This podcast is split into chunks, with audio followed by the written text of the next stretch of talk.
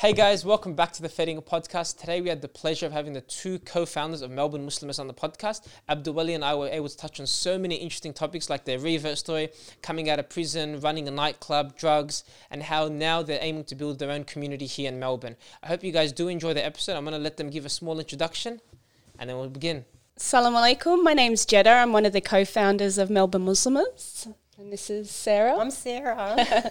and we've talked today just a bit about how Melbourne Muslimahs started as an organisation and a bit Yeah. about our conversion stories as both of us as reverts. Yeah, and so we were talking about how I used to run nightclubs and then how I converted in prison and how we're now transferring those skills over to, to help our community and benefit our community. So, yeah, inshallah, it's very interesting stuff, very real. And um, yeah. Stay tuned.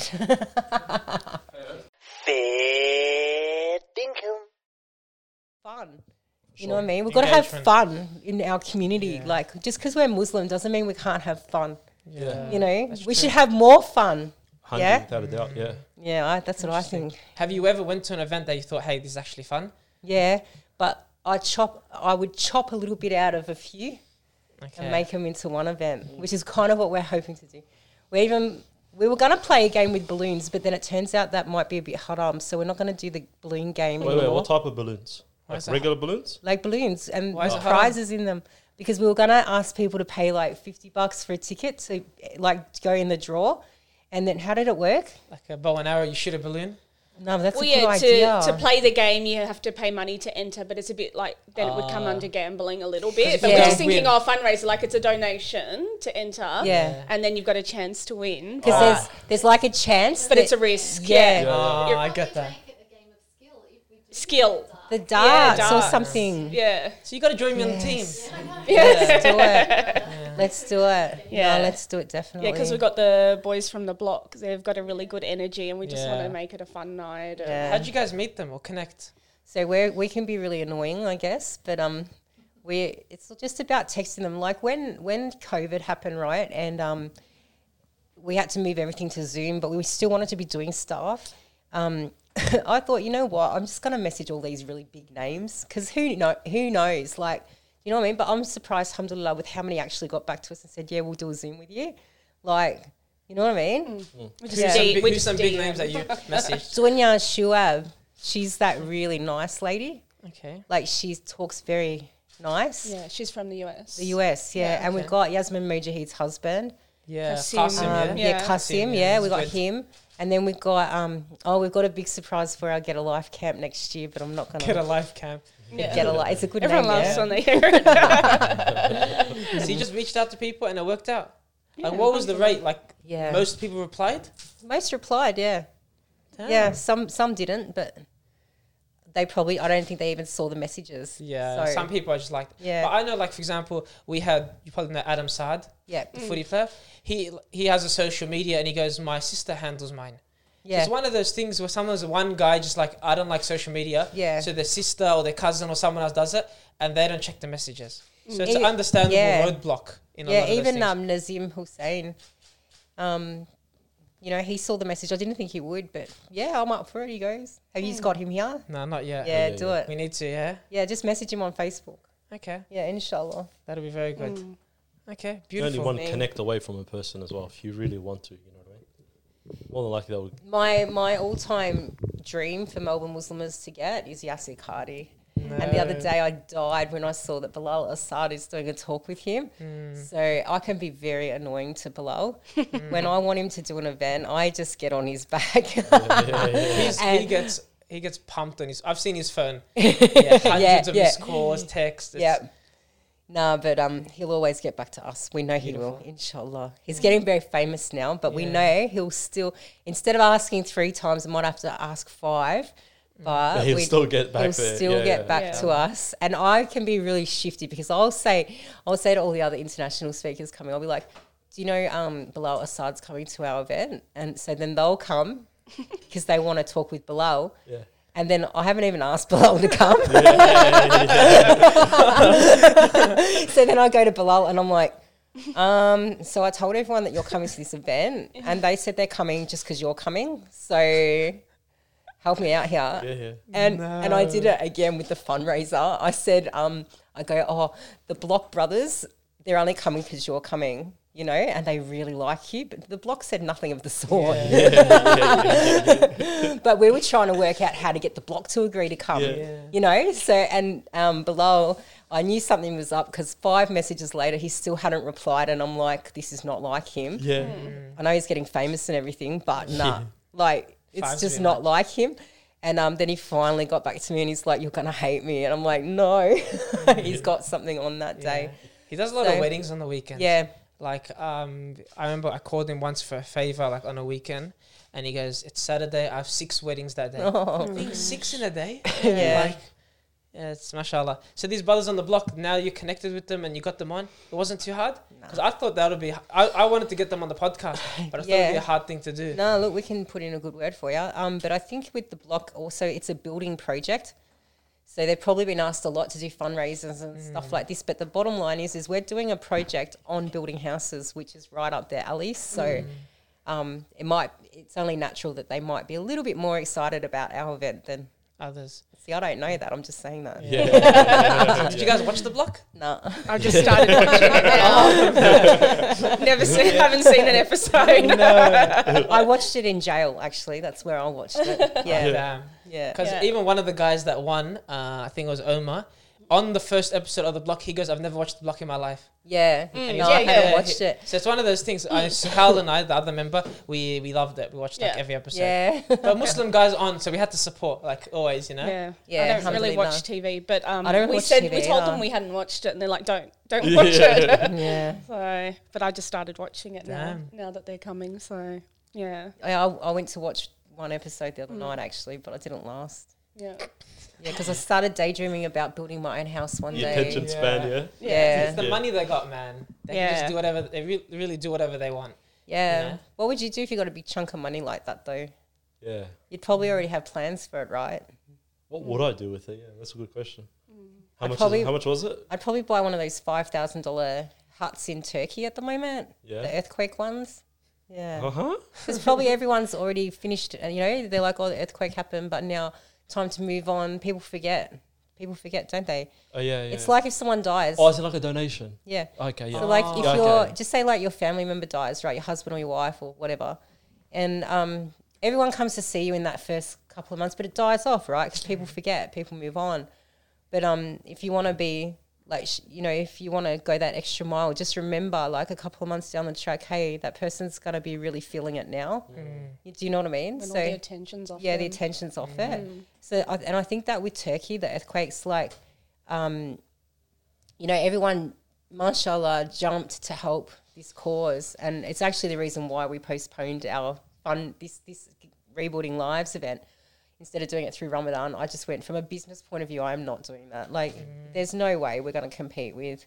We're trying to raise money here at the end of Yeah. the day. Like, um, let the turkey thing happen. But now that it's finished, I, I just want everyone to like sort of take a minute to remember that people are still recovering from that. Like, so if it's possible, just put another five, ten bucks in, like, or five grand to buy a little house. Yeah, exactly. You know, Yeah. but also give us money for our houses because we are building houses, not tents. Yeah, and yeah. you're doing it in Australia. You're doing it in Australia. Yeah. Because that's we got one brother, um, Ismail Davids from Yeah. NZF.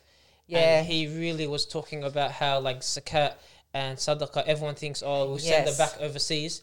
But why it's local zakat is so important. And then even from the Islamic perspective, Yeah. like that is you help know, your community first. And it's like I heard on a MATW fundraiser, they did an online fundraiser not long ago, and um, and I remember saying I watched a little bit of it, and the brother said he's like, look, what you give to someone in South Africa, um, you need to give more for someone in Turkey because they've al- they're already used to a way of life that is more like whereas people in South, a remote village in South Africa. Getting a water fountain is gonna be gold to them Yeah. Mm. you know, whereas this is a basic necessity in a place a like standard- Turkey. Do you know what I mean? Yeah. Effective. So instead of getting people a little tent, you really need to be getting those cabins and hmm. with heating, aircon already there. You know, the standard of living is a bit more. Hmm. Um, and so when when it comes down to our project, of course we need two million dollars at least because we're building quite a few little units you know, and the cost of living goes up. Everything goes up. Like, so you're trying to build units for yeah, little units. Originally, it was townhouses, but obviously plans change, and there's reason behind that. Those um, we don't really want people leaving domestic violence being stuck in a house with other people. They might just need their own space for a minute. Um, so now we'll do little units. But I mean, next year that plan might change again, policies and procedures. Mm. New laws might come out, and we need to adapt with that quickly. We can't sit there and go, oh, but we said we were going to have free townhouses, you know, yeah. and now we can't do that. What are we going to do? No, you just got to adapt very quickly. Bang, bang, get onto it. Like, you know, go with the flow. Mm. Yeah. So, so, your goal is to buy units so people that go through domestic violence have a place to stay, like a safe place. Girls coming out of jail, girls um, leaving domestic violence, girls wanting to get off drugs and alcohol. All these every day, every day I get text messages. We get a lot of newly practicing Muslims day? as you, well. Yeah, every that day. can't practice Islam oh. in their houses or they're fearful their family's not accepting. So we will support those sisters as well. So many sisters can't pray new reverts. Like they can't pray, they're praying in the bathroom. They're so scared. What do I do? My parents, if that, if I lock the door, they'll ask what's going on. So it's it's a very real thing. Like it happens. My own dad, my biological dad, when I say my dad is my adopted dad, but my when I say my biological dad, I mean my biological dad. Mm. I don't really know him. Yeah. But when I went to see him and I put on a scarf, he chased me off the property with a vacuum cleaner. Yeah, yeah. take that off, like. Yeah. Have a bottle of vodka instead.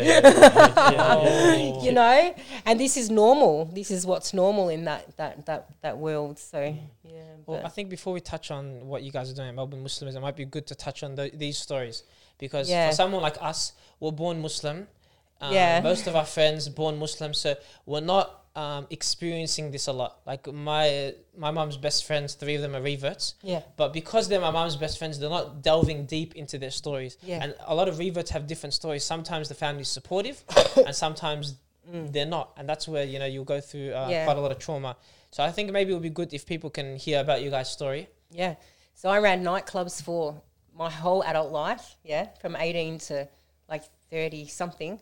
And um, here in Melbourne? Yeah. Yeah. So it was um, all these big parties and, you know. What do you mean you ran nightclubs? Like, were so I was head like promoter. Okay. So, and then I was, so what happens is a, a nightclub, sorry, a, a promotions place will rent out a nightclub yeah. and then whack their brand on that night. So Friday mm. nights at Viper, Friday nights here, Saturday nights at Zos, bubble, mm. hard candy, wh- whatever. You know, so it would be that night, and then you'd also do these massive, big, big parties like New Year's Eve with yep. Tiesto and all this sort of stuff, and you know, so yep. you know, it was a lot of fun. Like I don't regret it. How can I regret it when it brought me to Islam? Like it's sure, sure. I know some people are like, oh, you shouldn't talk about your past. Well, I learned at the Get a Life camp that my past can benefit people. So I'm no longer gonna have the opinion of like shying away from it. There is obviously some things I will always keep to myself. Yeah. There's no benefit mm-hmm. in me um, talking about it. Yeah, um, but the way the youth reacted to my story at the camp, I'm sorry, but mm. I think the difference is sometimes people tell their story to normalize sin. Yeah. And but if you mm, tell your story and say, it. for example, I ran nightclubs, it didn't make me happy. Mm. You know, I went, did every single um, drug, drink, whatever, friends. They put me in all different directions. None of this gave me purpose. Like yeah. Sonny Bill Williams has this. Yeah. When he talks about it, he goes, "I had all the successes. It didn't make me happy." So him talking about his past is actually beneficial. Yeah. It's more about when someone goes, "Man, I used to go clubbing. I missed that life. You know, yeah. me and the girls. I missed that." It's like yeah. that's the that's the flaw in talking about your past. Yeah. So the thing with a past like that, you're living the high life. You're making a lot of money. You've got all penthouses, apartments. You've got people. Your house is the place to be, you know, and and um, that's all good and proper. But it's very, um, even though you're living the high life, you actually it's actually quite a cheap life. And what I mean by cheap is, um, like it, it doesn't last long. Like, do you know what I mean? And even though I went quite a long time without because in the end I ended up dealing drugs. Yeah. yeah. So uh, that came with running nightclubs. Like I had free range to sort of have the dealers in the club have my stuff. Mm-hmm. So it was like, yeah, you know. And back then it used to be quite corrupt with the cops. So we we knew we were always told when the club was going to have undercovers in it. Yeah. So I would take my dealers back and let all the other dealers get caught.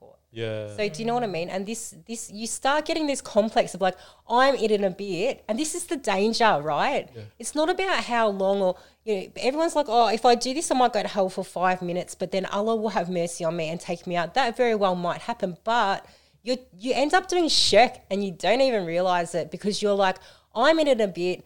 I don't need to do that. I don't need your your your um. I know. Okay, so you've got someone that doesn't pray, right? And there's a difference between. Bilal Assad was telling me there's a difference between like knowing deep down, like I know I should be praying. I'm too lazy to do it. Allah forgive me. Like you've got that regret, but when you start thinking. Allah knows I'm a good person and I don't have to pray Yeah. because he knows I'm a good person. This is what you risk doing. You when you have a when you're in that that world, you risk basically going, you know, Allah will let me off. Like I'll be okay, even though I wasn't Muslim then. Like, but if I was to have died then, one even though I didn't know what shirk was, one hundred percent I would have died doing that without even realizing it. Do you know what I mean? So you in your thirties, you were starting to work in these clubs and you started dealing with No, I started 18 then. I was Okay. 18 when I started. And when I got to 30, I, it all started going downhill because, well, I got with a guy, yeah, yeah. basically. yeah, I committed to somebody. And um, then your mind comes off the job and starts getting distracted, which is a bit of a lesson to, to the young ones, you know, as well, if you want to look at it that way. But um, yeah, so anyway, I started getting caught. I started getting busted. Is this with the Yeah. drugs? Yeah. Okay. So I got busted um, with stuff that was used to make the drugs, and then firearms, and then you know drugs. But the things that just kept happening. Mm. Once I was on their radar, I just kept getting done. Yeah. No matter what I did, it And was you were distracted. yeah. They were. There was this like, damn, I'm done again. Like Yeah. it got to the point I'd just be having a laugh with them, like, all right, you just got me again. Like yeah, yeah. Whoa. you know, yeah. And, and then so So I went to jail eventually. yeah.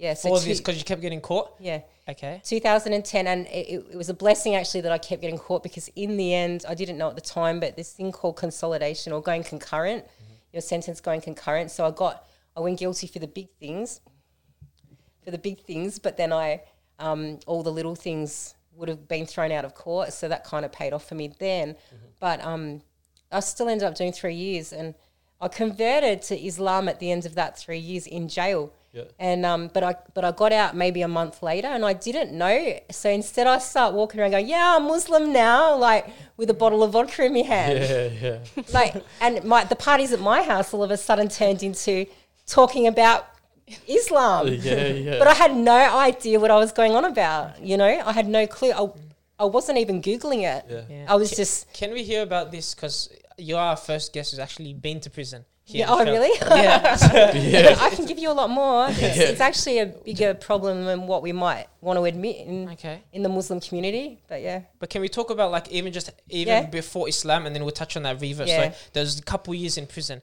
How like obviously 2010 to 2013. How is life in prison? Like what is So, it like even because I was a dealer, it was okay for me. Um, Through connections.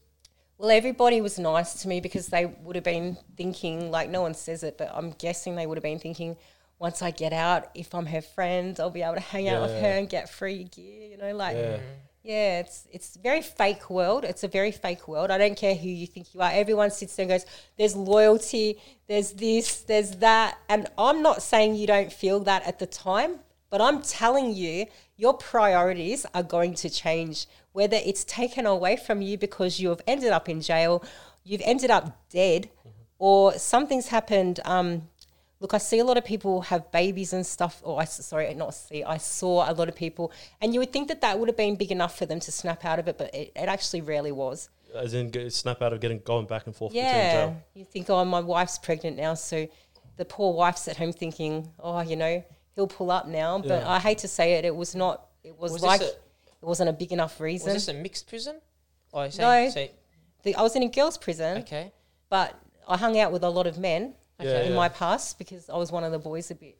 Mm. Yeah. That's how I was raised, really. Yeah. So. But do you think, what would you say the problem lies in? Would you say it's the prison system itself or the people's? No, the prison system itself is there to rehabilitate people. Yeah. You know, but it's it's what it's what someone wants to make of it.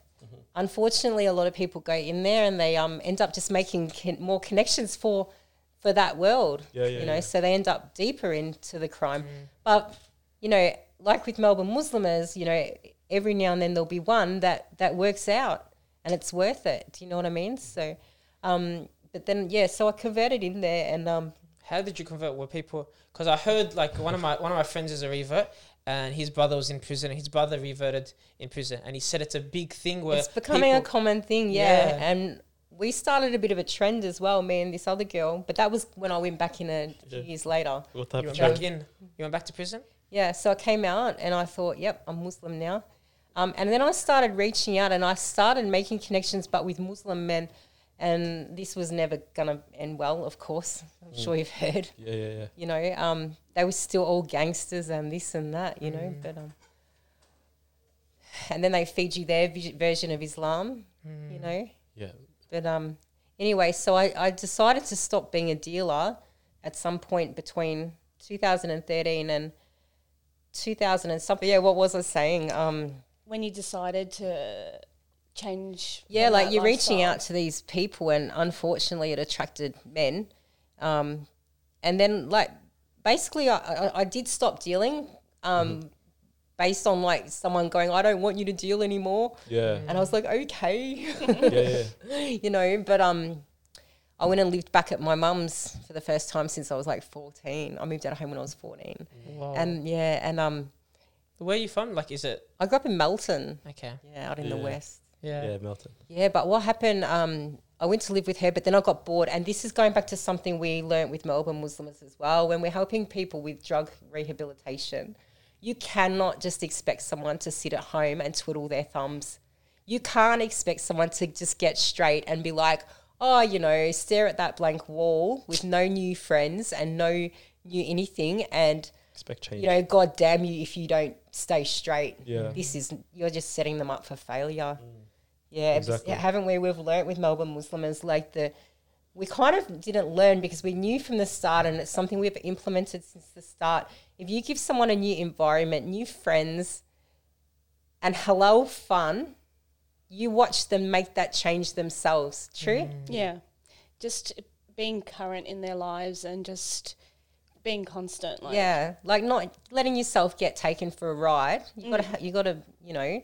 Mm-hmm. But um, it's so beautiful, isn't it? yeah, mm. when it works out. And sometimes they come and go, but we know that we're home for them. They'll, they'll they'll always be able to reach out no matter how many mistakes they make. And they might re- we might have blown the budget with them, and they might still keep reaching out, going, "I need a new couch. I need Yeah. this. I need a Coles voucher." It's like, Yeah. bro, your budget is blown, Yeah. but you can come on a hike with us. Yeah. yeah, okay. So it's the ones that when they do say, "Yeah, okay," you don't know. You do not know. You know how I can why the one thing when I um was like you know 18 i was 18 i just started dealing and my dealer was an albanian muslim. Yeah. yeah. right? Yeah, can you see where this is going? Yeah. so one day i, I, I would um, tick like 5000 pills or something off him go to the city come back and pay on the monday.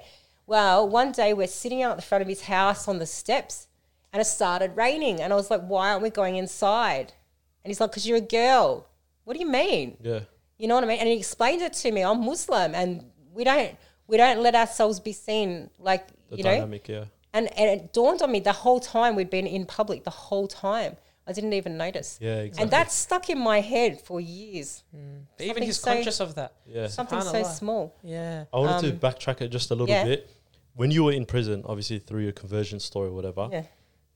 I want to know like how it came out to. Was there like a light? Oh, Islam. So what happened? Yeah. I was actually raised Mormon. yeah. Okay, Do you yeah. know much about that religion? Um, it's In they Utah, practice that's it. yeah, Yeah, well, I know they- in America. I've, Yeah. I, I've watched some videos on it. They're Yeah. pretty strict. That's all They're I know I've about it. listened strict. to Yeah. a podcast from a Mormon guy recently. Yeah. They're very strict, and um, Okay. this is not a good thing to be very strict and harsh like this. It's not. It doesn't pay off in the long run.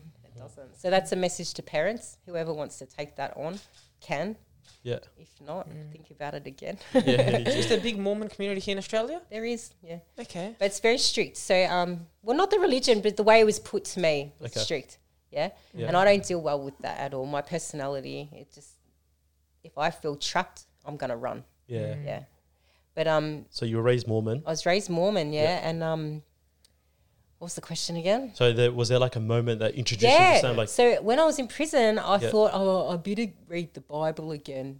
yeah, yeah, and I started reading it, and um, and I was literally there, like it saying, I'm looking straight at it. It says, "Don't do adultery, don't do zina, don't Yeah. don't have sex out of marriage." So I'm looking at it. I'm like, all right, so that's that that is a rule. yeah, People just don't follow it. yeah, And then it says, "Don't eat swine," and I'm like, "What's swine? yeah, yeah, That's pork." yeah, So I'm looking straight at it. yeah, And I'm like, all right, another dead set rule in there that people are ignoring.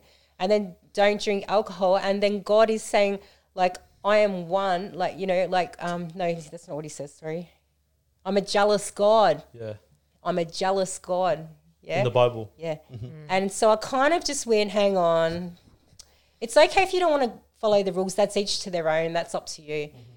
But don't say there's a that's it's not a rule, right? Like don't say, "Oh, I'm allowed to do this," or "I don't have to pray because Allah thinks I'm good." You know, like He knows I'm a good person. Like the rules still apply. Yeah. If you don't want to follow them, be very clear so you're not misguiding other people. And I was walking through the compound, and then a revert Muslim chaplain was there, and she was holding a little book, and I just walked straight up to her and said, "What's that?" Like just real blunt, like, "What's that?" She's like, "It's the Quran. Do you want it?" And I'm like, "Yep." And I took it and I ran. Like I might have walked very fast, but Okay. Yeah. yeah, but I definitely walked very fast. yeah. And I went back to the unit and I started reading, um, you know, from the start. And I don't know, I got maybe half an hour in and I got, I was reading Surah Al Baqarah. Baq- how do you say it? Baqarah, you said You that, Yeah. did, so, you did good. yeah, mad. And um, there was a controversial verse there. Yeah, yeah. And I, I just knew in my heart it was something about killing people or something. Yeah. And I, Slay them wherever I you find just them. something like Yeah, yeah, this, yeah. yeah, And I was just like, I don't know what it says right now, but I know it's going to make sense when I ask.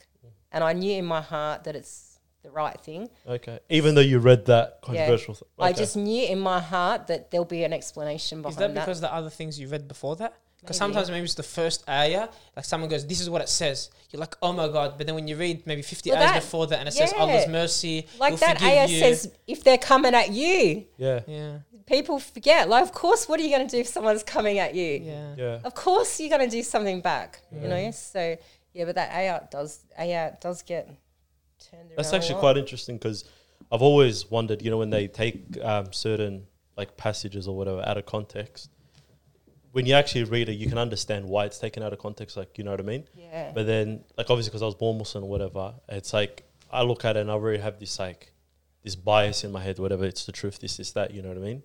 But then, someone for you, it's I've always wondered what it's it like reading the Quran for the first time. You know, because it's like there's that that miracle aspect that people talk about or that connection. You know? there's a lot of similarities with um with um you know the Bible as well though. Like it's sort of you can tell that it's the word of God, yeah, can't you? You can. Yeah.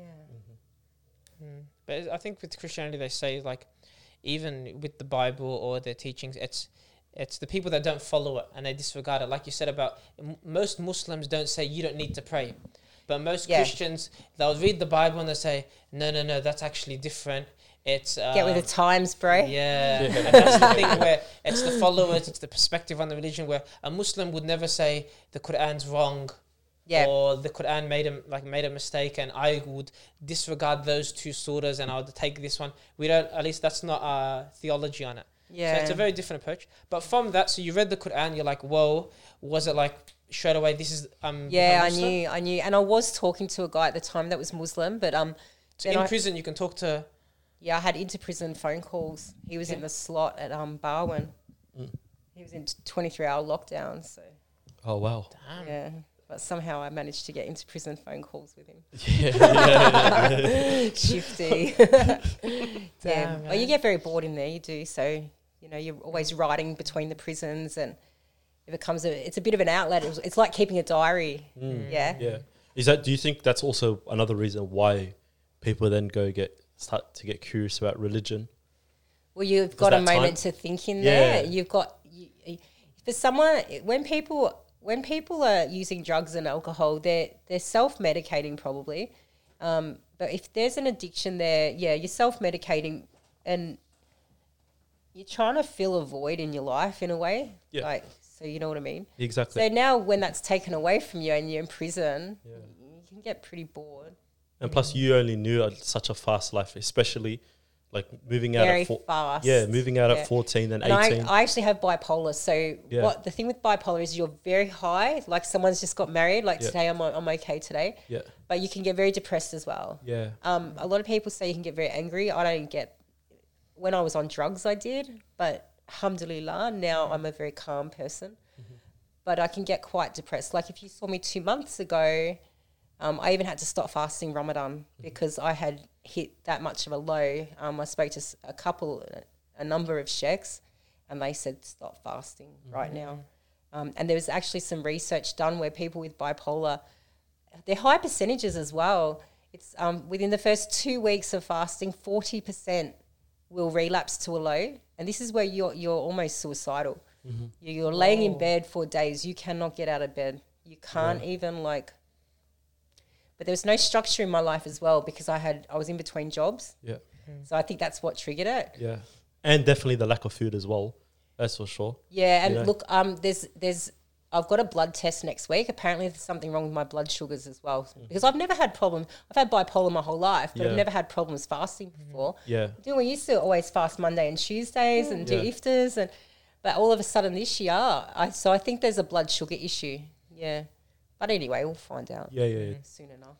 yeah definitely. So is there a lot of people because you meet uh, Muslim reverts all the time? Yeah, You know, people are changing. Is there similarities between both of your stories with a lot of other people? there's a lot of girls that convert in prison. Okay. Um, How about the same like with their family rejecting them? Like is that very common? so common. Okay. It's so common, isn't it? And I think it's more just like I had a really supportive family. My family didn't reject it in any way, even though they were strict Catholics. Um, I did have some family members make a bit of a fuss about it, but overall they were supportive. The issue then became that I had no connections with the Muslim community, and as much as I tried to reach out, I just didn't. I just didn't felt like I belonged with anyone. So it's very isolating when you Yeah. become a new Muslim, um, Yeah. and that's what the overall experience has been, even with sisters that they have good families that are okay with them being Muslim. It's just trying to find that connection with others You've got to find a good and that new crew. group because otherwise you end up going back to your other friends who Yeah. aren't Muslim and yeah. Like so, I ended up having a uh, you know three years out, but then I went back inside for another year, and that's when I learned how to pray. I didn't learn how to pray or anything before I got out. I went back in and I learned how to pray, and I put the scarf on, and before you know it, we're converting half the prison. I was Yeah. using Tim Tams to bribe everyone to come to the Muslim Friday thing instead of the Christian thing on the Yeah. Tuesdays. yeah, She we've was got Tim using her um, previous life skills. yeah, life skills, trans- transferable skills. Come, come take my drugs instead. no, come to Islam. We've got Tim Tams. no, but it's seriously, it's all about. You can't sit there and go, "I've turned my life around." And now I'm going to be all depressed about it. You mm. can't do that. If you know someone going through that, don't let them do it. It's very easy to do. It is. Mm. I'm saying in public, don't, but I've definitely had some days where I've just been like, this is never ending. Look, we we also understand, like you said before, that these things in your life happened because it put you on the path, and now you're very grateful. Uh, because this, yeah. if none of those things happened, you wouldn't have been led to Islam, which is obviously the biggest blessing. One thousand percent, Allah is How the best of planners, and I fully believe He's my best mate. Yeah. Like, That's a- I that's a- fully believe He loves me over everyone else. That's beautiful. That's- She, Sarah's the favourite Allah's eyes. I'm a favourite. Yeah, I must be. Because there's a lot of youth that they get tested themselves, even if they're Yeah. born Muslim. Like we say from the post school, 18 to 25, they go to, you know, we have to be frank, they, they do go clubbing, you know, talking, drugs, alcohol. They give And it a go. A lot of times they think this, because they got forced sometimes through religion, maybe through private schools, and they said, this is not what I love. You know, and then that feeling that maybe drugs, alcohol, girls, attention, all this stuff give them. Self-medicating. Yeah. That's what they. Um, what do you say? Do you try to help the youth when they go through stuff? Is that something you We aim started to do? doing youth projects, yeah, Okay. and you've got That's and where Get a Life yeah, started the Get a. Life. Oh, That's okay. where that started from. And the thing is, with the youth, um, they unfortunately some of them are being taught Islam in a very strict way, and I say to those parents, please stop, like, just stop. Mm. Be your kid's friend once they become a teenager. You're not their boss. they own, they belong to Allah. Yeah, mm. Yeah, that's, true. you know, even your husband, your wife, they're not yours. Mm. Yeah, no, fact. That's yeah, Yeah. they're Allah's. so, um, you know, And that's why we started we with trying to find events and do things for the youth. I mean, it's distract what what else good. can they do? Like I've got two teenage daughters myself, so yeah, it's a scary stage where yeah, the friends are the biggest influence around them, and Yeah, you really need to create that positive environment. you've for got to them. create it. Yeah, Yeah. It- provide a place where they can grow and, you know, yeah, make things fun. Yeah, Make things fun. not serious. I'd like to ask as well because you know you just said you have two teenage girls. Um, I hear that sometimes it's tough for reverts to get married. Oh Did- my god. Sorry, Oh. I, I, I just like I'm still a kid. Was that? Did I touch yeah. no, no, not at all. So I'm it- just yeah. saying you've No, opened a can Oh of worms. gosh! Okay. Don't start Right. about reverts and Harry. Because um, reverts are targets in the community, unfortunately. I feel. Um, I In a feel good like, No, No, no. bad. Okay. Um, and I feel like actually not just reverts, but any vulnerable sister that's their self self worth might be a bit shaken up or a bit. Um, it's very sad, but Yeah. it's like um, look, there's good men, there's bad men, there's bad men, there's bad women, and actually uh, Allah tells us this because He yeah, yeah. says good women with good men and Yeah. bad women with bad men in the Yeah. Quran, right? Yeah, I remembered something Yeah. Yeah, no, that's yeah, um, and so i- he's telling us there's people that we should watch out for, and then compatibility. Like, um, I think you guys actually did a podcast with someone, and was it Bilal maybe, and Mm-hmm. and they were saying, slow down. Mm. My advice to everyone in the community, and we deal with a lot of sisters leaving marriages. We don't we don't look at whose fault it is. We don't actually. That's not our job. It's not our place to sit there and decide. Um, oh, that man did this to you, or you did this to him. That's not our job at all. If a sister's feeling unsafe, it's our job to provide her with a place where she can start rebuilding her life. Mm. Yeah, it is not our job to break up marriages and give verdicts and fatwas, and it is not our place at all. I don't even like listening to the full story. It's mm. not my place mm. at all. Do you need to get away from where you are? Yes. Okay. Here's a hotel for a few days. Um, but it would be really nice if we could have proper accommodation where we can, you know, give them a three month stay, intensive case management, right? Every day we're there or volunteers are there, you know. Um, right, what work do you want to do? What do you want to study? Get them ready for work, get them ready for, um, you know, meeting other sisters that that um, they can move in with and, and, you know, get a rental together or something like this because they can't afford a rental on their own. Um, so you gotta you gotta really like look at sustainable long term options, not something not a band aid. There's a lot of band aids at the moment. We're only able to provide a band aid hotel for a week or something, Yep. Mm. and then we might palm them off to NZF, who will get it for another week. Or, but this runs out. Mm. It, it has to. Short-term answers. It's short term answers. We need to do better. And the the the thing is, like, and and I said it a few weeks ago in a video. Like, I ha- hate to be the one that says this, but look at the Christian, all all the other emergency accommodation places in Australia, and they do so well. There's so many of them. They're Christian, Catholic. Uh, What about us, man? Yeah. Come on, let's. We're in Australia. We've got a massive community here Mm-hmm. that we can be doing dawah to just by our own character, our own example. and we have such a generous community Yeah. as well. So there's no excuse and for us successful not. too. Yeah. They're successful. Yeah. It's, it's simple as the, what um, NZF speak about with zakat. Like it'll be a completely different picture if everyone gave local zakat. Yes. I understand people have family back home and they do want to Yeah, give of back course, zakat, yeah. which is understandable. But even if it was like 60 40, it'll be a completely different Yeah. situation. But it's the mindset. just a you know? share of it Yeah. to stay here Yeah. would be if we could just touch on that um Yeah. the marriage topic just because like for example young people like us you know um i've never heard um like my friends at least the the under 25 age group speak about uh marrying a revert as an issue yeah. Yeah. you know but maybe it's the parents because I'm not too sure. Sometimes people think if, uh, like, I mean, like my parents or Abdulwali's parents, like they might think if someone reverted two years ago, they might go back to their old religion. I guess it's a fear some people So that's have. that's Yeah. sometimes maybe a thing that could limit parents. I'm not too sure. What some experiences you've had is it pretty much like you don't even get those conversations sometimes because sisters don't approach as frequently as brothers as well. Yeah. It's normally the brother's role to approach. Obviously, it can happen at, um, either way, but majority of the time the brother approaches. So it's a bit of a um, I feel like this will topic, you know? become the issue is that the reverts may attract men that maybe aren't practicing as strictly as well. So Yeah. that becomes the issue because Yeah. then they're getting men that will try and manipulate her way of You have to following ask to leave the house. yeah. Yeah. Whereas they're not is really practicing Australian law. themselves. So that I feel like is the issue So they, amongst reverts. they yeah. mold the religion to their almost Yeah. favor, basically. Yeah. yeah, and find someone that's vulnerable and doesn't know. Or So I, doesn't I say to all reverts, learn your religion. yeah. Learn your religion. Don't let a man teach you. I mean, Yeah. we've had If sisters in the possible. past Mm. go, "Oh, I, I'm ready. I want to get married," Oh, and they're the first still thing they've they only wanna just do. converted not long Yeah. ago, and we're always just pushing sisters to Yeah. get you know.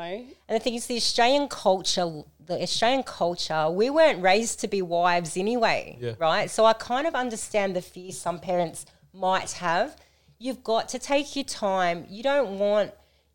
Take your time. Just everyone slow down. Yeah. Would you let your 18 year old daughter marry somebody that she's known for five minutes? No, no way. So why why would a revert at 40 years old, which is me, 41, go and marry someone in five minutes? Why would I do that? Yeah. Especially running an organization. I'm here setting an example, aren't I? Yeah. But it doesn't matter in my own personal life, does it? Yeah, exactly. Mm-hmm. Are you serious? Mm-hmm. Mm-hmm. You said to, you said to the like new revert sisters to learn their religion, Yeah. but there's only so much that they can learn in such a short amount of time, I guess. So take longer. What's the rush? Don't rush it, essentially. What's the mm. rush? It's all rushing. We see mistakes happen when you're rushing anything. Yeah, yeah. It goes slow and steady. Yeah. Is there a thing as well? So just with um, do Muslim bro- uh, Muslim revert brothers want to marry Muslim revert sisters? I don't know what happens to the brothers. Actually, we see them converting. the Us, thing. Cuss and Goss, mate. All these brothers. Every five minute, he got a revert. This this brother. I don't know. I, I said to him the other day, I'm very interested to hear. You, you always film the converting. Ashhadu alla ilaha illallah. Like, Yeah. I want to actually hear. You're obviously doing something right. Yeah. I want to hear what you're saying in the lead up Mm. because they're walking in the office, bang, bang, bang. And five minutes, he's getting these people converting, mate. We, we, we need to be learning Yeah. off him, Yeah. inshallah. Yeah, Yeah. Mate, yeah. Because I'm not too sure what, how the brothers are. Obviously, I know some Muslim brothers. We've had two guests that are reverts. At least that's coming to my mind. Yeah. They both married uh, Muslim girls. Yeah. They were born Muslim. They didn't really have an issue. But I know uh, at least um, they were reverts for a couple of years. Like they were five, ten Yeah, years into the Islamic yeah. journey. So I've it's also a bit yeah. different. It's Yeah. like, hey, you know, like I, kn- I know how to pray already. I'm going to the mosque. I've done classes or whatever they've done. They're re- settled. yeah Yeah. and they're a bit older, like they're in their thirties. They weren't young because there's a lot of reverts that are in their teens, like 18, They- 19. There is actually. yeah, it's a big thing. So it's like okay, interesting. I see it at the mosque all the time. All these young guys that are in school, just finished school, reverting. It's like that's you know, it's mad. crazy. Yeah, we do. don't know what's going to bring someone to Islam, and we don't know. It's not for us to sit there and um and and try and think of why and how and you know Allah will bring you for something, and that reason can very easily change. You know what I mean? Um, or be hurried up, or you know what I mean? Like, yeah, Yeah. So when you work in the Muslim community, one thing you see as a revert is that the we'll say like Australian Muslims, it's a bit tough because we all come from different cultures, so all have it's a culture clash sometimes, and, Yeah. and you just got to sit back and go. All right, well, I'm still an Australian. I'm still Aussie as. I'm still a mm. bogan, yeah? Yeah, yeah, yeah. like and i'm i'm very very like that and so you've got to sort of sit there and go okay so if i want to marry an arab you know what i mean Yeah. like sorry you've got to sort of sit there and go okay so i'm not going to become an arab Yeah. i'm still aussie For sure, for sure. so how are we going to live together while both still keeping our cultures Yeah. I know a lot of people do give up their whole culture and go, I'm just going to be an Arab. Mm-hmm. But, you know, Oh, I think the other thing as well is like separating culture and religion. yeah. You know, when those two things become intertwined, Yeah. it, the the water becomes murky a little bit, and then what ends up happening is like, I guess what you think is right, you make it seem as if the religion pushes it that way. You know what Yeah, I and mean? then we've got to remember that the Australian laws as well. A lot of people Yeah. don't understand the Australian law. Yeah, Um, and Allah does say, live by the law of the land that you are Yeah. living in. So if in Australia you can get an IVO, and a, um, what's the word for it? Um, an IVO is order.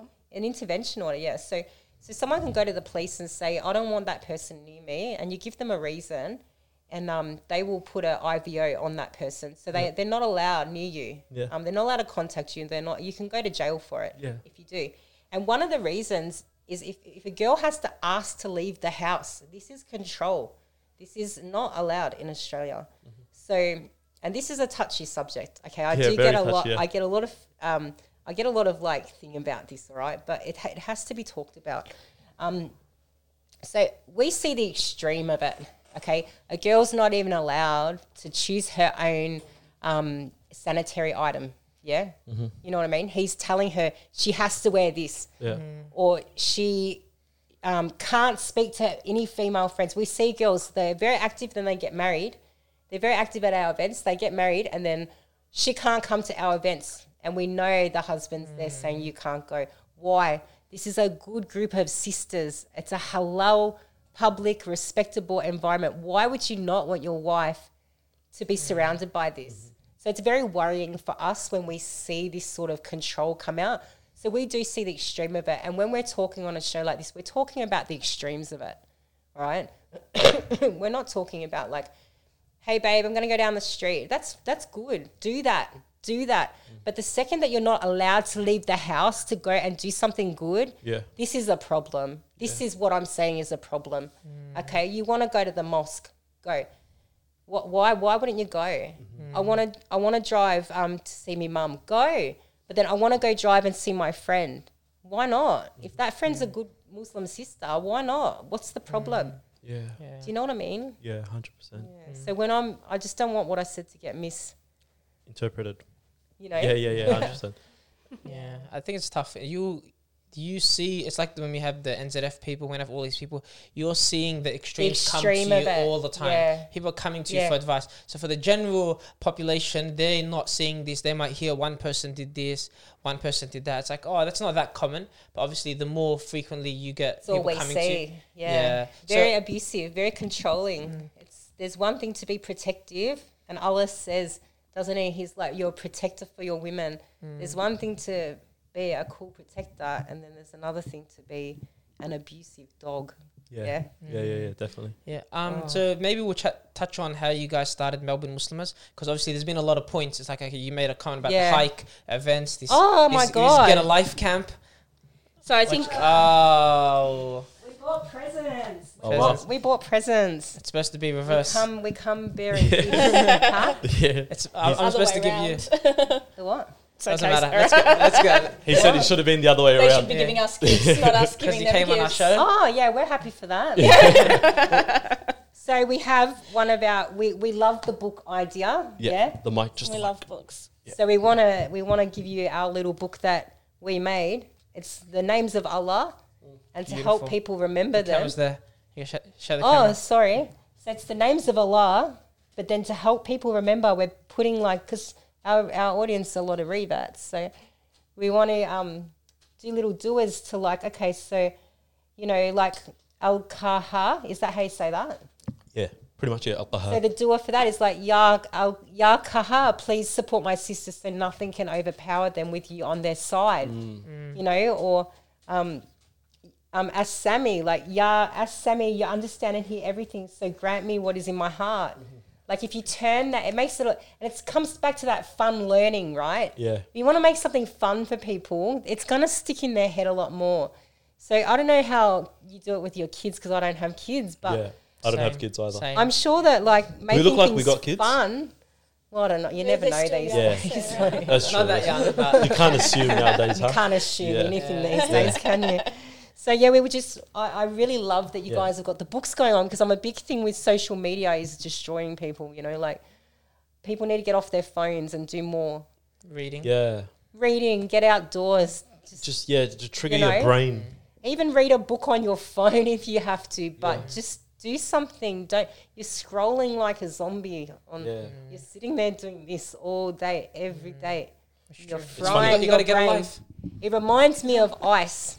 Yeah. Uh, You fry your brain, and it reminds me the way you sit there. Uh, this is the same thing. You know, you don't realize it you don't till, realize it till till you get towards part of scrolling and you got bored of scrolling. Do you get You what get I mean? bored of scrolling. You- you- I'll tell you why because I mentioned this before, but um, I recently got off TikTok, yeah, and before I was on TikTok in the sense that I was just enjoying it, bang bang, this that.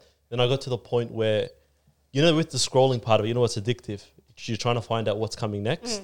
You know, and because your algorithm can let you down sometimes, so you go on next and you don't find it to a point. You know, Yeah. and then you realize, okay, cool, I'm just distracting myself from a bigger thing. You know, and you don't end up having time, type of thing. But what's the second book? Right.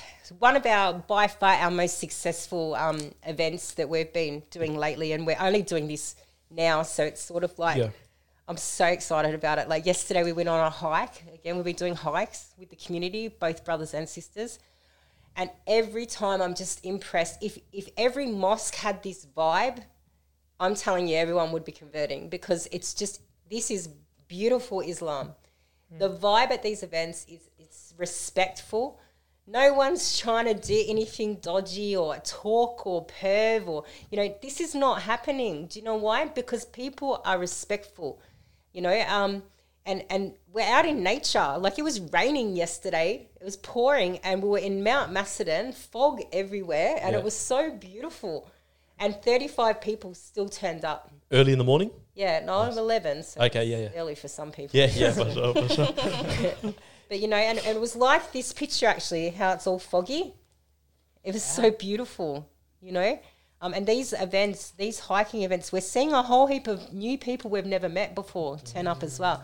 But I'm really big on nature stuff, and I've, I'm a big believer that we've got to get people out in nature. Like Allah, Allah's, you look around nature and it's like Allah made this. Like, how can you not? How can this not strengthen your iman? For sure. You know what I mean? Like It's true. people, you just have to give it a go.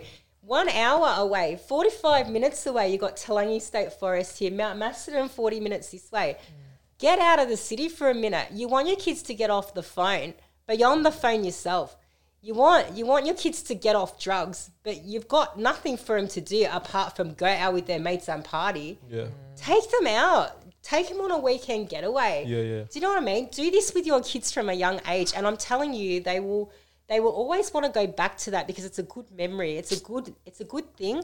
So even when things like even if they do end up off track, that memory will still always be home to them, and it's a good memory. Yeah, mm. exactly. You know, in nature, let your kids run free. If they want to break a leg, no worries. Like it's okay. It's part of learning. Mm-hmm. Do you know what I mean? So I wanted to give you this book. I'm doing a bachelor of environmental science, and a lot of my research, I use this professor. I would love to meet him one day. Um, it's David Lindenmayer. Anyway, his name's oh, there it is, David Lindenmayer, and he's like, he's a, an expert on that Toolangi State Forest area, um, which they like to log a lot. Is it? A, is he from Melbourne? Um, I don't actually know. S- Sounds American. I'm not worried about him. I'm worried about his work. That's beautiful. yeah. So, Yeah. but I wanted to give you guys this book. It's just, it's it's so beautiful. Like you know, and imagine praying in some of these places. Like here, look at this one. Seriously, look at this.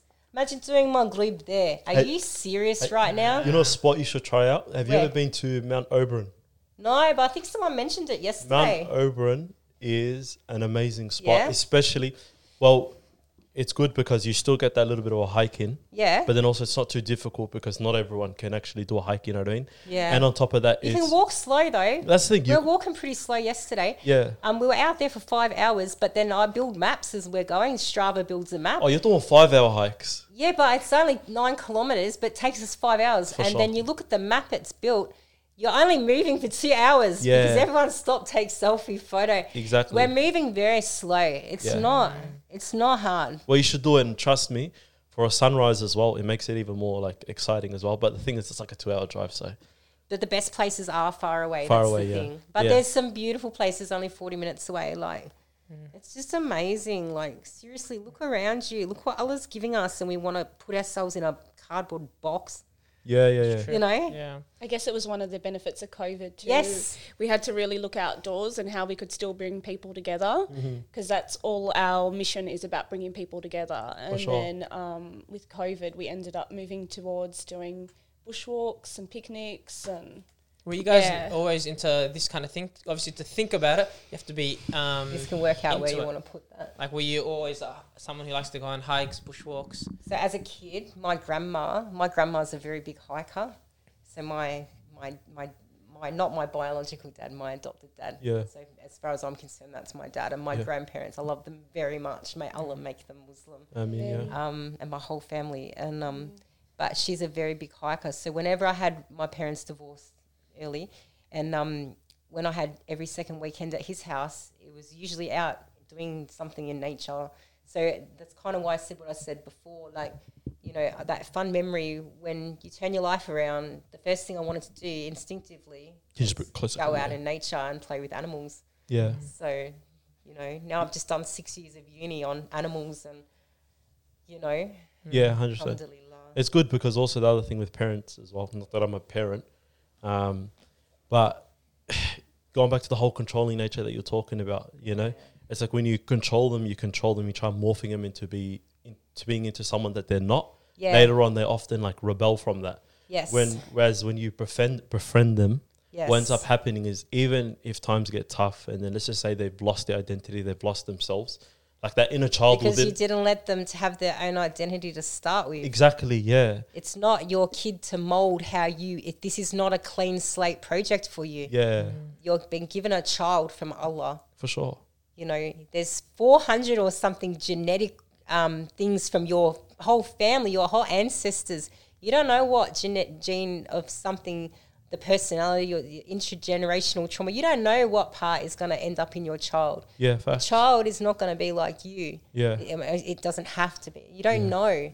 Let that child grow. In community services, the, the definition of um, what children um, have a right to is a, a, a place to grow. Oh, sorry, a place to grow safely. So Yeah. to safely grow. And what does growing mean? Let them grow. Let them fall down. Let them make mm. mistakes. Yes. And yeah, had have those like hard times. I think it's the same with also like other relationships as well with friends and all that. I of think stuff. in any relationship. Yeah. As soon as you start caging people, this is not sustainable. It might it might work out for you for a minute. yeah, Like in drug dealing, it works out for a minute because people, you know, it's like we used to tick people. Yeah, you can owe me for that gear yeah, because you know they'll come back and when they pay you, they'll get more. yeah, yeah, yeah. You're for- trapping people. This is, it's not sustainable in the long term. So mm-hmm. transferable skills again. You got to look at things. Mm. Wh- Where do, where does it usually stem from? Would you say like well with like relationships with partners? Maybe it's probably because of I don't know insecurities or something. That's what people usually blame. Maybe it. people are taught that as well, and they're taught that it's the right thing to do. Mm. Yeah, but mm. be your be your partner's best mate. How's that sound? No, it's it's Be your partner's bestie. Like, you know what I mean? Obviously, with some attraction, but you know, yeah. You got to look at them and be like, oh yeah, they're not bad. yeah, Oh, that would be a bit awkward, you know. yeah, I'd, I'd go them. know? yeah, you definitely got to have that attraction. Yeah. you've got to live with this person, and I um, see, there's a lot of wisdom in uh, the Muslim marriage system. There's so much wisdom, and someone coming from a very, very open-minded um, upbringing, uh, not upbringing, but you know what I ended up living, very open-minded. Um, but I'm telling you, none of this, none of this pays off. Like, Yeah. it's not very that cool to be so open-minded, as it turns out. Um, it doesn't really get you anywhere. You know what I mean? Um, there's a lot of wisdom with Muslim marriage. Like, don't try your best to not have so many feelings before you get married because these feelings blind you. You will sit there and say, That's a red flag, but it's blue. Mm, yeah, you yeah. will tell yourself, I Yeah. swear, you'll sit there and tell your best mate, That red flag is actually blue. yeah. You will even have your best mate telling you that that flag is blue because you have told yourself, you've talked yourself into it, right? Please just stop. Yeah, The- the the- period. The wisdom is again back to the don't rush. Take your time. You take your time seriously. Just do things publicly. Be creative. Go see someone at their sister's house. Go see someone. Um, have them come see you when you're with your family, you know, or when you're with friends. If if you're a revert and you don't have um, Muslim family that that you know support the process of a Muslim, because most revert families they kind of laugh at this Muslim marriage thing. Yeah, they don't take it seriously at all. Um, but get some some of your friends and their husbands and do some group dates Like do some group things at a restaurant where there's the husbands and the, the wives. Get that friendship thing going on. Yeah. Do you know what I mean? Keep things public. There's no need to rush anything. Mm. What's your What's your thoughts on um, you know how like everyone's quick to interrogate the other person and try finding faults or the good things in them in regards to marriage. Do you know your own faults first, though? That's the thing I was gonna say. What's your thoughts on things like um, like canceling before marriage? I'm not a married man. I'm still single. What's so ca- oh, counselling? yeah, like you know, not Yeah, canceling look, therapy before marriage, Um, uh, like marriage therapy, like and not even on the other person. I think and whether there's a can. trend starting with this, and I think it's a good idea for education, marriage education, Yeah. just to maybe touch on some things that you haven't done. But if you, I mean, I'm not saying go to the counsellor every week. I'm definitely Nah, not nah. saying that. If, if you're doing that, there's probably a problem. yeah. Um, and one of the main things I've got to say though, listen to your istikhara. Like people don't, they'll do a istikhara. They're because they're emotional over this person. Don't worry about telling your best mate the flag's blue Yeah. when it's really red. You're you're having Allah say to you no. Right? No. Again and again. S- uh, You're, you're saying in your istikhara, um, if it's good for me, let it happen easily. But then there's hurdles in the way.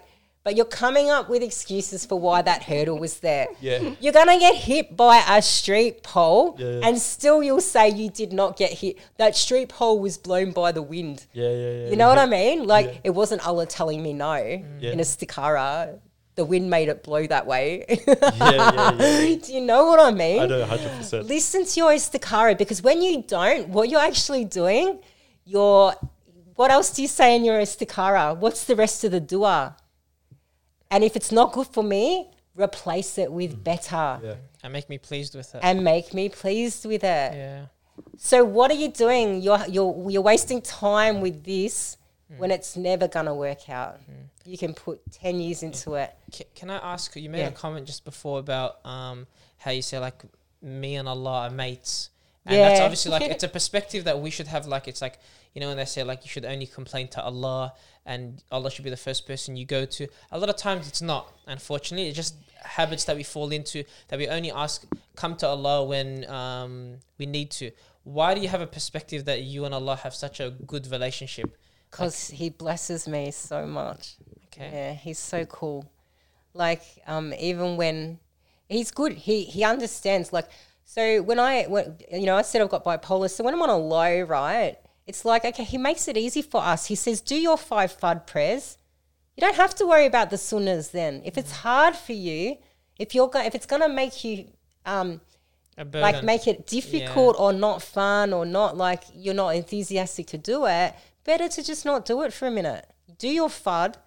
And he's given us the way out. He's given us an easy way, right? So he's cool as, right? Mm. And then like when when I'm good, I'm like, let's write sunnahs, sunnahs, sunnahs. Like and mm, that's Yeah. that's all good. But um, you know, and, and and as long as you give him that fard, like mm. you when you do your shahada, you're you're you're saying, okay, I'm gonna pray five times a day as well. That con- it's it's the same. It's the contract you signed when you became a Muslim. Do your five prayers. Hang in there when times are tough. And I'm telling you, I don't want to actually. I said to you, I would I would tell people what just happened in my life that's very good, but I'm not actually gonna go into too. I will, but not too much detail. I went for, I went for a job. Actually, sorry. Yeah. I'm gonna interrupt you. So um, I didn't pray dhuhr, and I hadn't. That's why I had an alarm. I have ten minutes. So if you want, I'm gonna have a qu- we're Yeah, gonna have a quick break. and then Yeah, we can good do idea. Is that My okay? leg's actually Okay, hurting a lot. That's fine. He's a gun. He like he sets out his recording days because honestly, it's kind of easy as well. Like your content batching. If you do eight episodes, for us we release weekly, so that would be for two months straight almost. You know, so he'll start like at nine o'clock, have his like script, and it just means that he's free for like the next like I don't know month or so to do whatever the hell he wants. You know what I mean? But um, We're, we're back, and we're gonna touch on your story. But before that, I just wanted to know what podcast you guys listen to.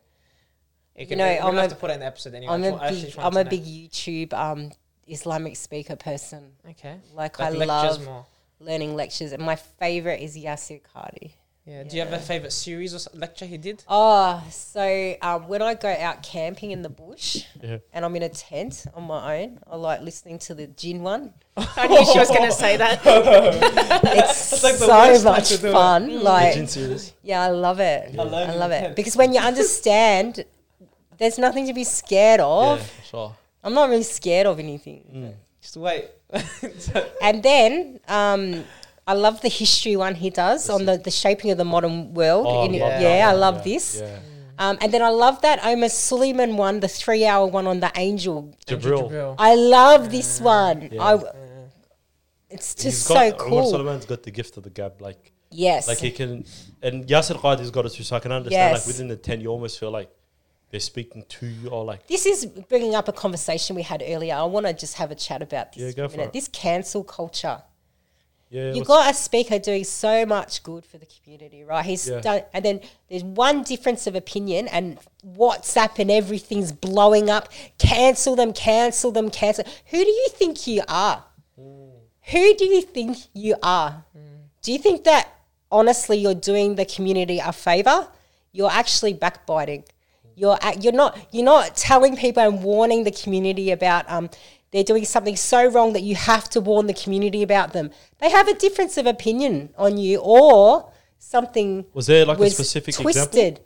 Well, both of them, Om Suleiman and Yasir Qadhi, have had Have quite a both lot of had backlash. yeah. Yeah, yeah, Yeah, yeah, like And I've heard people say don't listen to either of them. yeah, for sure. Yeah. Yeah. This is wrong. This Yeah. is Well, there's- cancel. there was one guy like cancel culture. My brother and I, we like this guy on Instagram. Like he just posts some, we say just general everyday topic. He's Islamic, uh, um, popular guy on Instagram. Yeah. And he did a post, and obviously, you know, when you're young and you're not married yet, all Yeah, the girls you're always, bored. You know, he, he he pretty much he wrote a caption once. He goes, "I'd never marry a girl that listens to Omar Suleiman." And when I when I send that to Ali, and I'm like my brother, and I'm like You've like, joined the herd of sheep. Just like, like, cancel like- him out. you know, and then even like us, one time we shared, you know, his 30 for 30 series in Ramadan. Like he's, very you know, good. He got a nice one. Very it's good. like three, four minutes talks about either like the grave, Jannah, Jahannam, Yeah, something like, you know. beautiful. And mm. the backlash isn't even on that. It's on another topic. Yeah. But someone goes, you know, because because you guys, if you guys, you guys should put this down. You shouldn't be promoting him. Yeah. I would. I'm not going to listen to you guys anymore. And I'm like, Good, go somewhere else, mate. Bye. See ya. Don't want your type round on oh. Cedar. If this is negativity, it's not good. One day I will make him. I've made plenty of mistakes in my life, um, you know, and and because I'm being open about my past, that probably can't be used against me. But one day, one day, because it's the nature of life, that one day, who's to say there won't be fitna about me? And are you all going to turn against me? Or are you, are you going to have a brain and go, there's more to this story? yeah. Yeah. Because I'd like to think that all my friends and my good Muslim brothers and sisters will have a brain. Yeah. This is another reason why I converted. Um, there's a lot of terrorist attacks happening, yeah, in the media, this and that. And I think at the time when I converted, it was the guy in the UK had stabbed someone some guy and he had someone was filming him and he came up to the camera and he was very nice and he goes look i just he came to my he came to my country and killed my you know and it's the way he said it you know i obviously am not agreeing with what he did Yeah, yeah, at all Mm. but it just took a minute to not jump on the bandwagon with everyone else Yeah, you know what i mean and say hang on the media is up to something here you know the media is up to something like they're promoting one way and everyone's jumping on the bandwagon like hate Islam, hate Islam, hate Islam. Mm. But it takes someone with a brain to sort of look at it for a minute and go, there's more to this than meets the eye. And it's those people that we're seeing a lot of them convert. For sure, yeah. Yeah. The logic side of I, things. I've heard like Yeah. because uh, I'm a big YouTube watcher as well. There's a lot of famous uh, Muslim YouTube stars. Yeah. And they a lot of time they become famous at the start through the Muslim community, and then they branch out because you know maybe their um, ideas like they want to reach a bigger audience, stuff like that, which is Yeah. clearly fine, you know. But a lot of the times they um, like a lot of them have came out like I know three, four that I can name. They've said like the Muslim community is the most harsh on them, and it's like obviously look if they're doing something un-Islamic, it's clearly uh, it's you know it's maybe understandable that some people want to comment, but the level that it goes to, like anything you can do, you can just get thousands of messages like about doing something haram, and it just they'll always put you down and they won't be supportive, and then you have other communities that do support you. So where do you think they're gonna um, gravitate yeah, towards? that can put us on how Melbourne Muslimahs started actually at the mosque. Yeah. Which mo- uh, uh, Oh, doesn't matter. Doesn't matter which Yeah, mosque. Okay. Look, they're all got their good sides, and you know, then there's been some unwelcoming moments at some of them, but um, it's not the mosque itself; it's the people in it. yeah. So um, you go to a mosque and you see these little groups sitting around, and so then you see a revert or someone that might for whatever reason, be at the mosque on their own, and um, who stops to wonder what's going through their head? Do you know? So that's how Melbourne Muslimahs Did started. Did you guys meet at the mosque? When did you Huh? guys meet? We met. we met somewhere.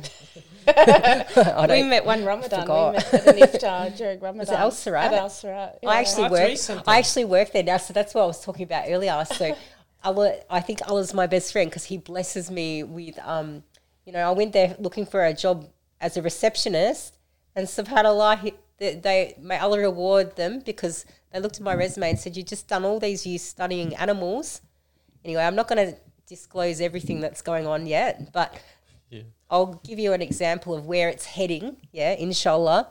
Um, the second day of me working at this job, and with my past, they and I said to them, "Look, this is the situation. Um, you know, I don't want you guys in a position where you're vulnerable to fitna from the community. Like, you have to be on board with this. May Allah reward them. Um, they went above and beyond. Yeah, and this is what we should be doing.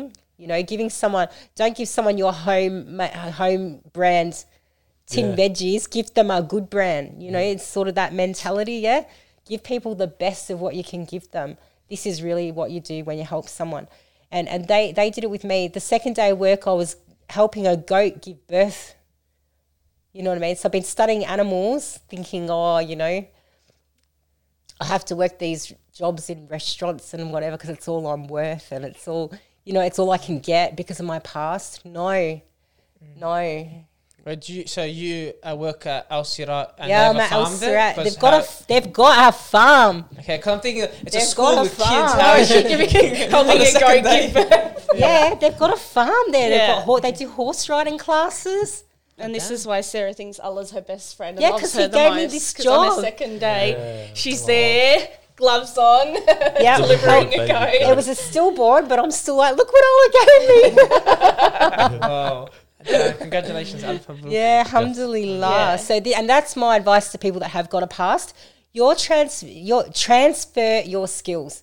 You have got skills, and this is not to just people with a past. Anybody, right?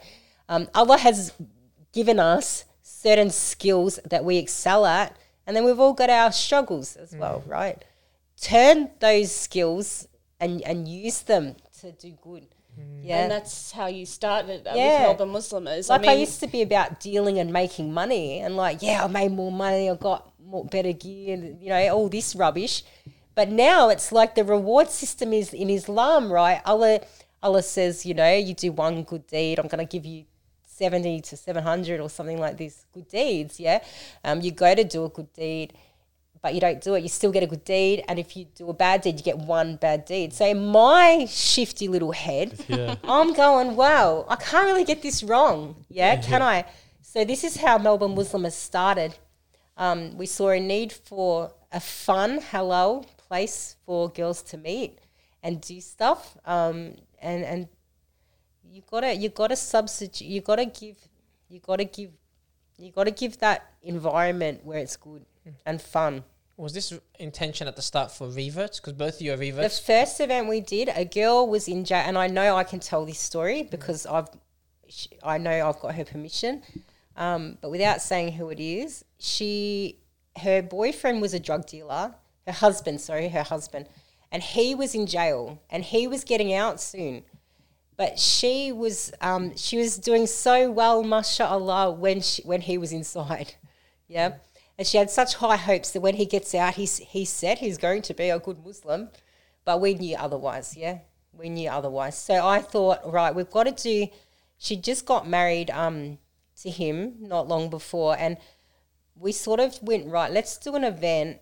We'll use the excuse of it being like her wedding party or something like this. And we got Bilal Assad to do a talk there, yeah, at, at the Preston Mosque. May Allah reward them. They helped.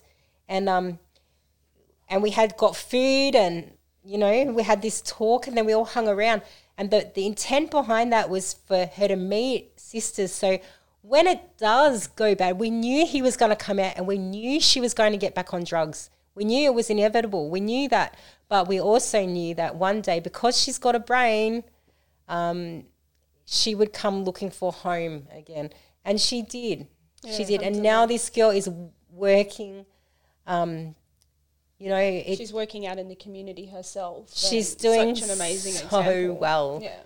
She's my sister, not my not my real sister. Oh, yeah, biological. She actually Yeah. taught me how to pray in jail. Wow. Yeah. Damn. So see the, the reward.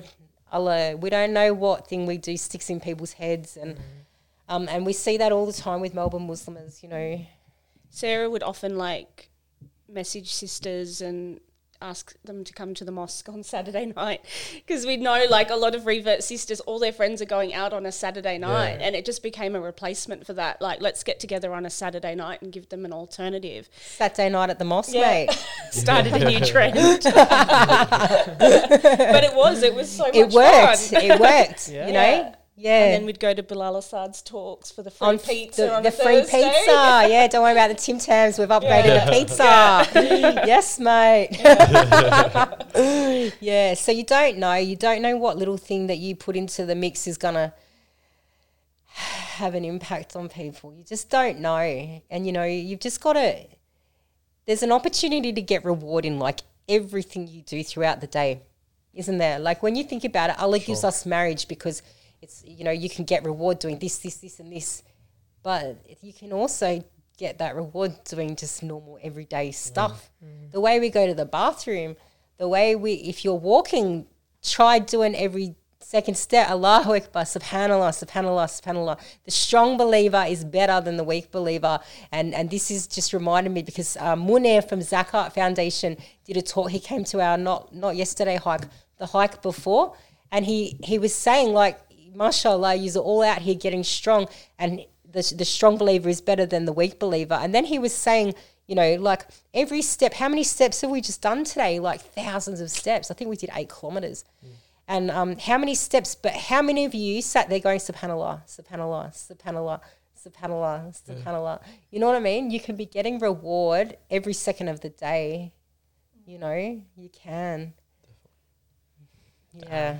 Yeah. SubhanAllah. So you guys are now pushing Muslim, uh, Melbourne Muslimahs because even having a camp, and now if you're trying to buy some units and stuff, it's not like you're just doing because it's like not to belittle it, but there's a lot of organizations that have Yeah. small events at the mosque and small meetups. Like, And it's this ver- is great. It's very good. You still need it. Yep. But to be on the level of saying, "Hey, I want to buy units to offer housing. Hey, we have camps. Hey, Yep. we have you know these big events." This there's only like three or four organizations at that level. And So I hope, big to I hope doing. by us doing it, we inspire other people to do it. You cannot get enough of stuff like this. And when you've got an organization, it's not about saying, right, you're with my organization. You're staying with me. Don't go to any other organization. No, this is this is that control thing. Yeah, we've got to work together and help Got each to other out. encourage people to go to uh, and look at other things. Do other things. Get the let people grow. Yeah, Yeah, let people grow. I wanted to. It's probably gonna. Um, I wanted to t- have a touching though about this get a life camp. Yes, oh, it was so cool. Because obviously there's gonna be there's gonna be there's gonna be brothers listening to this, and maybe when they hear Melbourne Muslimahs, they're like, Yeah. you know, maybe a lot of maybe most of your events are catered towards females.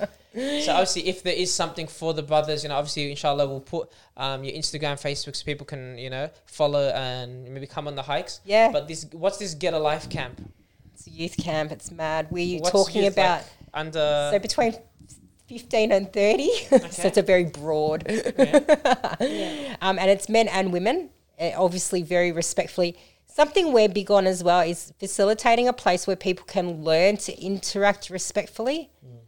Because as a Westerner coming into the Muslim community, one of the things I noticed very quickly was that a lot of Muslim brothers and sisters that they don't they've been sheltered, they don't know how to interact respectfully. So if when the situation does come up, which it will one day, they don't know what to do.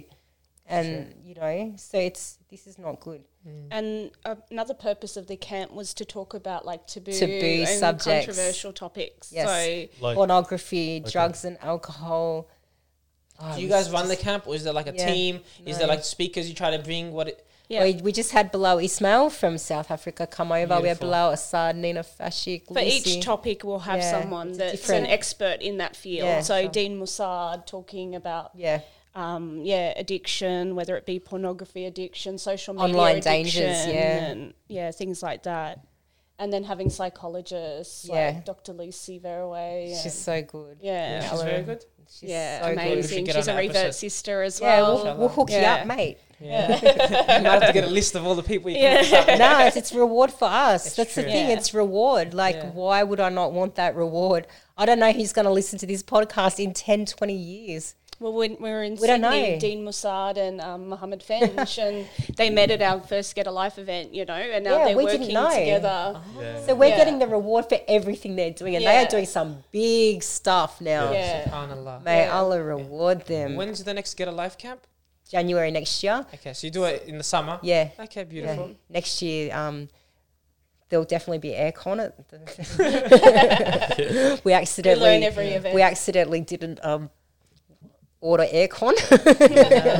I thought there was aircon there, but no, it turned out there wasn't. But it was a really good camp. It was really good. You know, people do it. We ended up doing a hike, and twenty people got lost, and like, but everyone's still reciting Quran as they're, you know, hiking along. Like, yeah, it was really good. Like, um, it was just beautiful. It was really beautiful. Like, so the next year's one, I'm not going to say who we're talking to to come get speaking, but I'll definitely You hook guys get some up. big names, man. Mashallah. yeah, you I'll guys, definitely hook his up Yeah. if he comes here. I'm gonna use that tactic. Hassle them 20 messages. yeah, hustle Until Don't give yes. up. yeah. No, it's a very good one. Was there Yeah. anything you wanted to say before we ended? 'Cause I- No, not really. Um, okay, well, it's obviously with people, inshallah, can find you at Melbourne Muslimahs. Yeah. Is there any maybe like parting advice, comments? Because there was a lot of advice in this episode, a lot of takeaways. yeah, be good to people, man. Seriously, because by doing good to people, you're doing good to yourself. Yeah, and you're doing because why? Why are you doing good to yourself? Because that's what Allah wants from us. Do you know what I mean? So this is every time you do something, just think: um, Is this going to bring reward, or is it going to bring not reward? Mm. Are you all right in the head? Mm. Get your reward. Let's go to Jannah. What are we wasting mm. time for? Let's go. You know, this dunya is a few hours Jannah time. Yeah. I'm always going on about this. Yeah. Yeah. It's a few hours. We're going to be there in like an hour and be like, hey, remember that time we did that Fair Dinkum podcast? Yeah. How much reward do you reckon we got from it? Mm-hmm. yeah, like, you know, and because Allah says this dunya is only like the time between dhuhr and asr, is it? I A definitely could day be- or part of a day. Yeah, Anyway, day or so part of a the day. is, yeah. yeah, I could definitely getting. I could definitely be getting all the Islamic stuff wrong. I, I'm not Don't good at quote quoting. Sarah Don't on quote me, especially when I say, "Oh, let's walk." It's only five minutes. we accidentally took everyone on. It was meant to be an eight kilometer hike. It was twenty. Oh wow. Whoa, that's a big difference, man. Yeah, I got in I'm trouble. not coming on. I any got in hikes, trouble off the board for that one, but no, I've learned my lesson now. I've got to stick to a map. Did you have any parting advice? Maybe something you wanted to bring up? I was just going to add to what Sarah said is that, yeah, in doing good for others and helping others, like sometimes it's hard when you're working with people, you know, whether it be a revert or people in the community, you might give up at times thinking you're not hearing from them and like I know myself when I first became Muslim I got many messages from sisters at the mosque and stuff and it was really hard to reciprocate or Yeah, to meet up with them. I didn't I didn't feel like I could do it. But Yeah. I think it's important just to keep being there for people and not Yeah. give up. Um, yeah, you don't know what Yeah. it means to someone at the end of the day, even if you're not getting anything back. yeah. That's beautiful. Honestly, it was it was an amazing episode. Jazakallah khairan, may Allah reward you both for coming on. We really hope this episode benefits uh, all the listeners. So do I I. hope you guys enjoyed the episode. Please remember to like, comment, and subscribe. And we'll see you next week.